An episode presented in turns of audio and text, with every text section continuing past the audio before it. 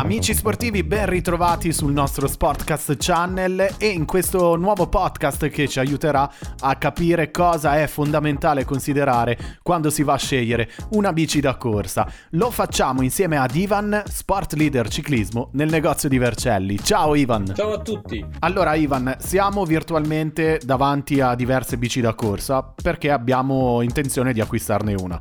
Da dove partiamo per iniziare a selezionare quella che può fare il caso nostro? Beh, allora, le bici da corsa si dividono principalmente in tre blocchi: telaio, ruote e gruppo, ovvero cambio rapporti e freni, con le varie componentistiche, sella, manubrio, pedali e copertoni. Ok, che immagino saranno i tre blocchi che ci porteranno a fare la scelta definitiva. Esatto, partiamo dalla più importante, il telaio.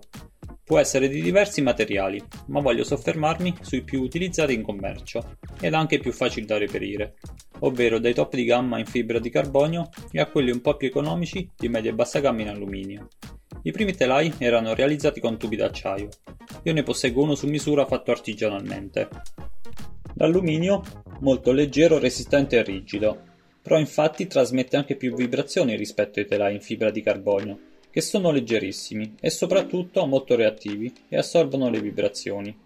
La lavorazione dei telai in carbonio richiede molto lavoro ed è per questo che è decisamente più caro. Quindi, per capirci, il telaio in carbonio o alluminio definisce anche il tipo di utilizzatore, il carbonio più per competitivi e alluminio un po' meno eh, esperti, oppure la scelta non evidenzia il livello di pratica? Esatto, ti do ragione, ma in parte, perché negli ultimi anni si sono evoluti anche i telai in alluminio.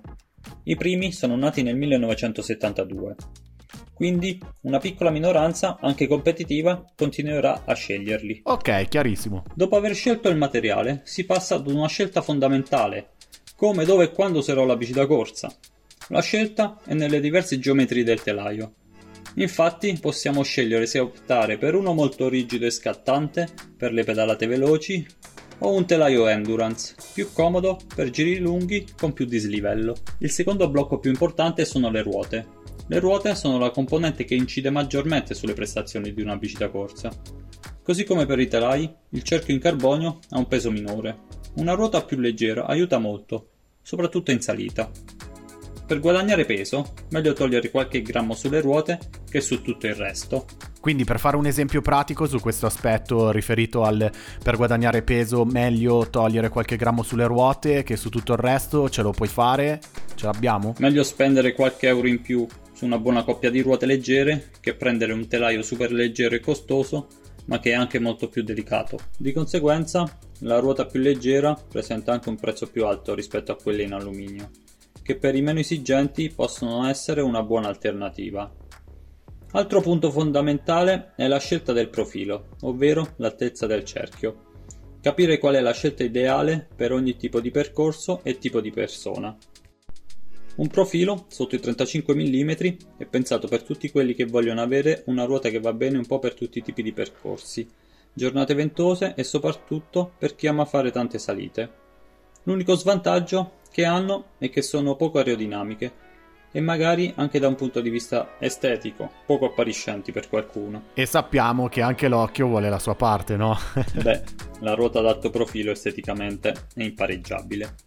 La scelta migliore per quel ciclista che predilige la pianura, che magari fa anche delle gare a circuito, perché appunto sono molto aerodinamiche, sopra una certa velocità, dai trentacinque chilometri orari in su, ma che non disdegna quelle salite corte e meno impegnative. Per ultimo, gruppo, trasmissione e freni. Ed è qui che volevo arrivare. Un grande cambiamento sta avvenendo proprio negli ultimi anni. Le bici d'alta gamma hanno dei cambi elettronici o addirittura wifi ed apportano dei vantaggi a chi ha la fortuna di usarli. Fantastico! Eh sì. Come funziona? Quali sono i vantaggi che apporta un cambio di questo genere? Funzionano esattamente come quelli a cavo, ma al posto delle leve ha dei pulsanti molto ergonomici e la cambiata risulta molto più rapida e precisa. Invece, per la media e bassa gamma abbiamo ancora il famoso cavo d'acciaio, che non tradisce i più nostalgici, soprattutto dei freni. Ebbene sì, l'ultimo cambiamento più drastico negli ultimi anni sono proprio loro, i freni a disco. In tanti li amano e in tanti li odiano. Chi li odia avrà sicuramente ancora il freno tradizionale a pattino, Chi imita il professionista e vuole stare al passo con i tempi avrà già comprato una bici da corsa negli ultimi anni, con freno a disco. Il mercato è a loro vantaggio, perché se ne trovano sempre meno senza. Anche chi vuole iniziare a pedalare con una bici di bassa gamma ormai troverà la bici con freni a disco.